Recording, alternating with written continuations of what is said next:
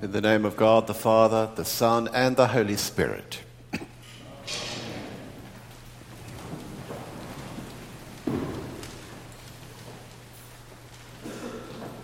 The definition of ambivalent is to have mixed feelings and contradictory ideas about something or someone. And both mixed feelings and contradictory ideas describe our relationship to time. The poet T.S. Eliot, in his poetry, explores the ambivalence towards the passing of time. And, for instance, in his poem Little Gidding, which is the finale to his four quartets, he writes, what we call the beginning is often the end. And to make an end is to make a beginning. The end is where we start from, and we shall not cease from exploration. And the end of all our exploring will be to arrive where we started and to know the place for the first time.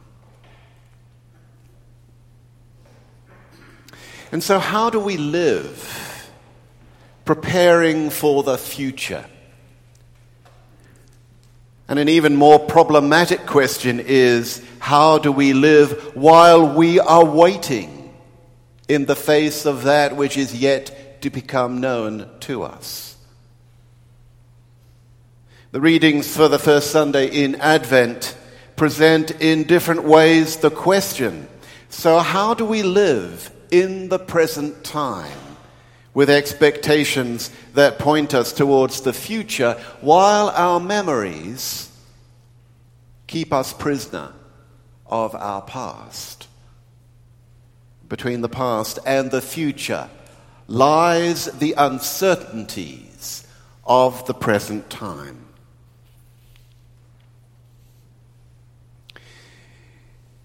As Eliot echoes the past finds its echo in our expectations of the future. In the yet to become known, we encounter the unresolved projections of that which may be only half remembered. And that's the way the human mind works.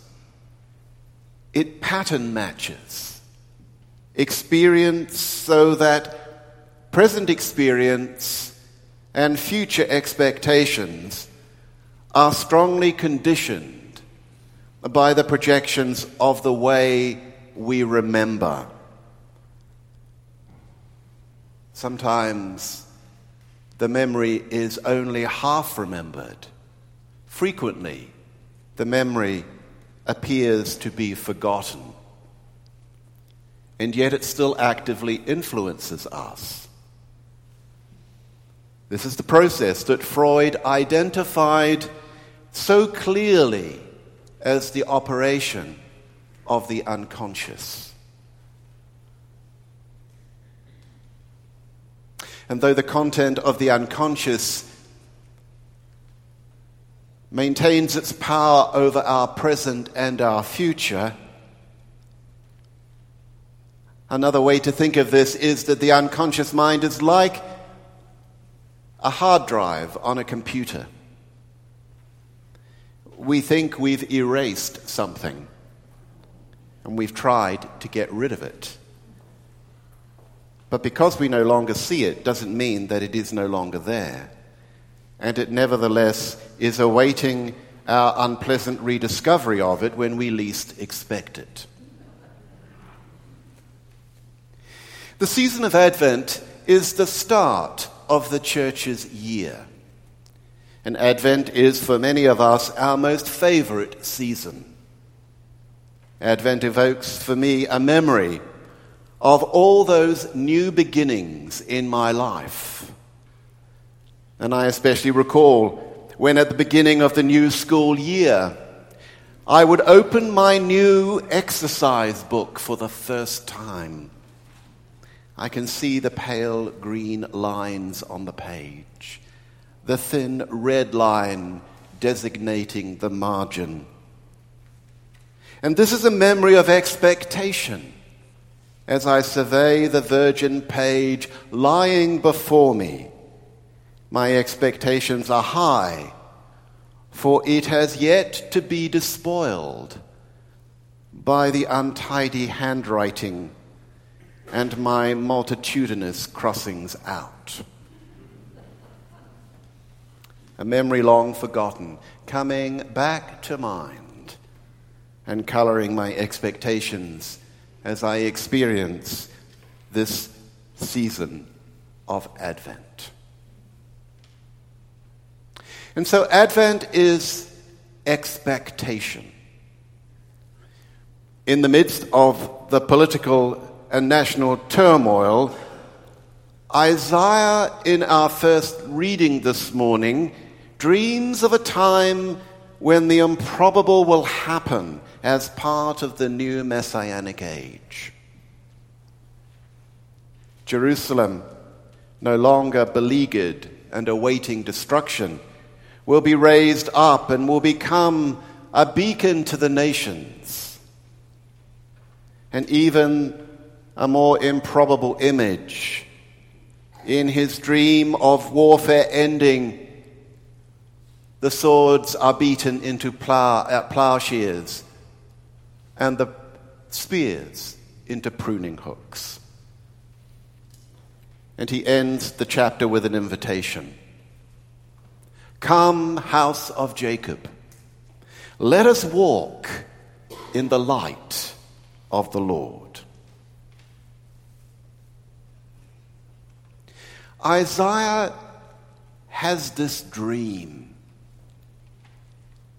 In the midst of a political situation, the Assyrians are at the gates of Jerusalem and the kingdom of Judah is about to fall. And in the midst of all that turmoil, Isaiah dreams of this future.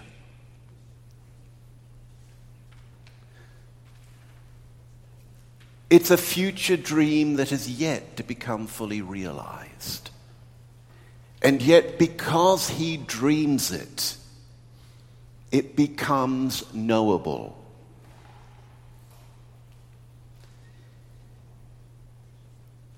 Although, on the chronological level, Isaiah speaks to us out of the distant past, we hear his voice speaking directly to our own experience of the present.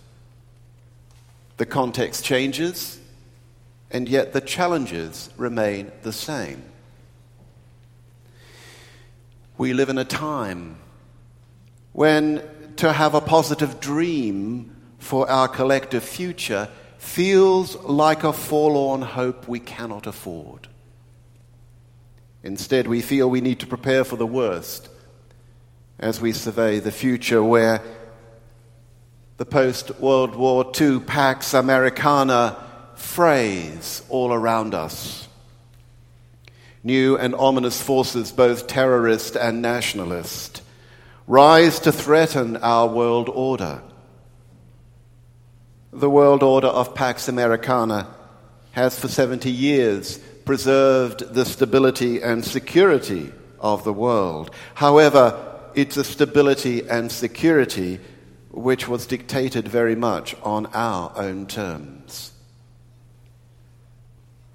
In the face of apocalyptic visions of the future, the cohesion of the nation fractures. We argue over the best way to address our problems. More seriously still, we disagree about the nature of the very problems facing us. Some argue for budget reduction, while others advocate the urgent need to renew our vital infrastructures. We hotly contest among ourselves about the reality of global warming and the degradation of the world environment as natural disasters of epic proportion ravage the planet. And we argue about this even though it's plain to all that we are not insulated from the frightening power of nature, as parts of our country are ravaged by flood and wind, fire and drought. We are witnessing a resurgence of institutional racism that many of us thought long dead and buried. Our unresolved yet forgotten past rises to haunt our present. And the economic disparities increase in alarming proportion. The prosperity of the many is sacrificed to the profits of the few. And a recent survey reported by PBS News reveals that 65% of Americans, both Republican and Democrat, favor the increase of the minimum wage to $10 an hour. Only 28% of those surveyed opposed this measure.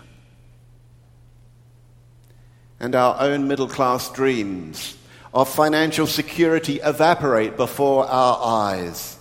And we are not only fearful for our children's futures, we are baffled and disquieted by the cynical indifference of our society as a whole to the future of our children, as commitments to education and jobs for the young are abandoned in the face of economic expediency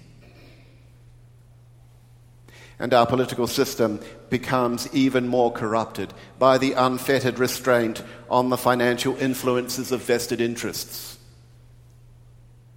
As the conservative New York Times columnist David Shields noted recently, the problem for the political system is not the amount of money pouring in, but the lack of transparency, so that we can't know who it is that is wielding undue influence over our politicians.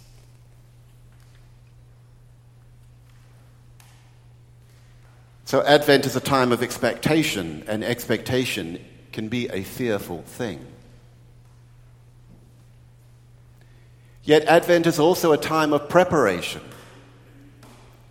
So, what is the point, we might ask, of Advent's message of preparation in the face of our tendency to be so fearful about the yet to become known? And the readings for today all echo the common theme of the need to let our dreams of the future inform the way we live in the present. The present is where we live, sandwiched between the past and the future. We get on with living as well and as creatively as we can. The Apostle Paul reminds us you know what time it is how it is now the moment for you to awake from sleep. And Jesus advocates that as in Noah's day, his disciples should go on eating and drinking, marrying and giving in marriage. Images of getting on with normal life. Because the seeds of future hopes are planted in the ordinariness of the present. The present is also the place where we struggle with the past. Our half remembered and forgotten memories project their power to dictate our future. To dream new dreams, we must first become aware and break the shackles of memory. And Isaiah's vision speaks to us down the ages because it is an, an invitation to walk in the light and not hide in the dark. It is an invitation to not fear, to not be afraid, to dream the seeming impossible. And Advent is a time of things to come, a time for preparing for things to come and it means that we have to have the audacity in the present time to plant the seeds that will one day mature into our future hope. And Advent means consciously rejecting the self protective foreboding that results when we can only see our future through the prism of our past.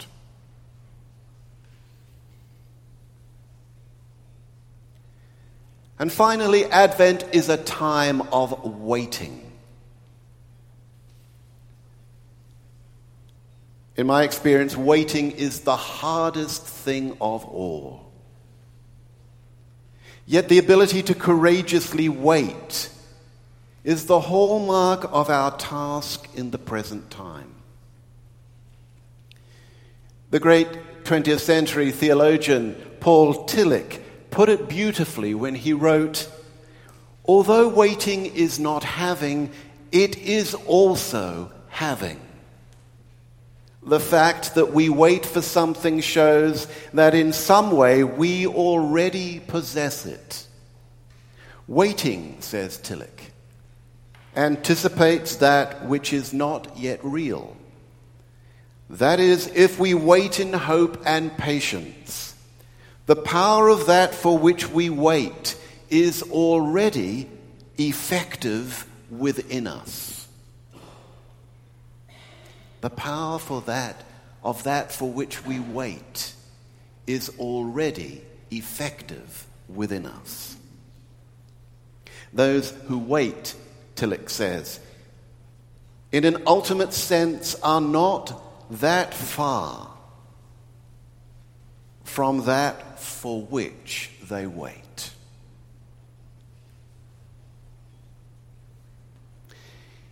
In another one of his poems from the Four Quartets, Eliot in East Coker writes that to hope is, to, is often going to be to hope for the wrong thing. To love will inevitably mean loving the wrong thing. And here Eliot understands the power of memory to dictate that the mind and the heart continue to recognize only what they already know. So, is loving and hoping and believing a fruitless task? No, Eliot answers. For the faith and the love and the hope are realized only in the waiting. Amen.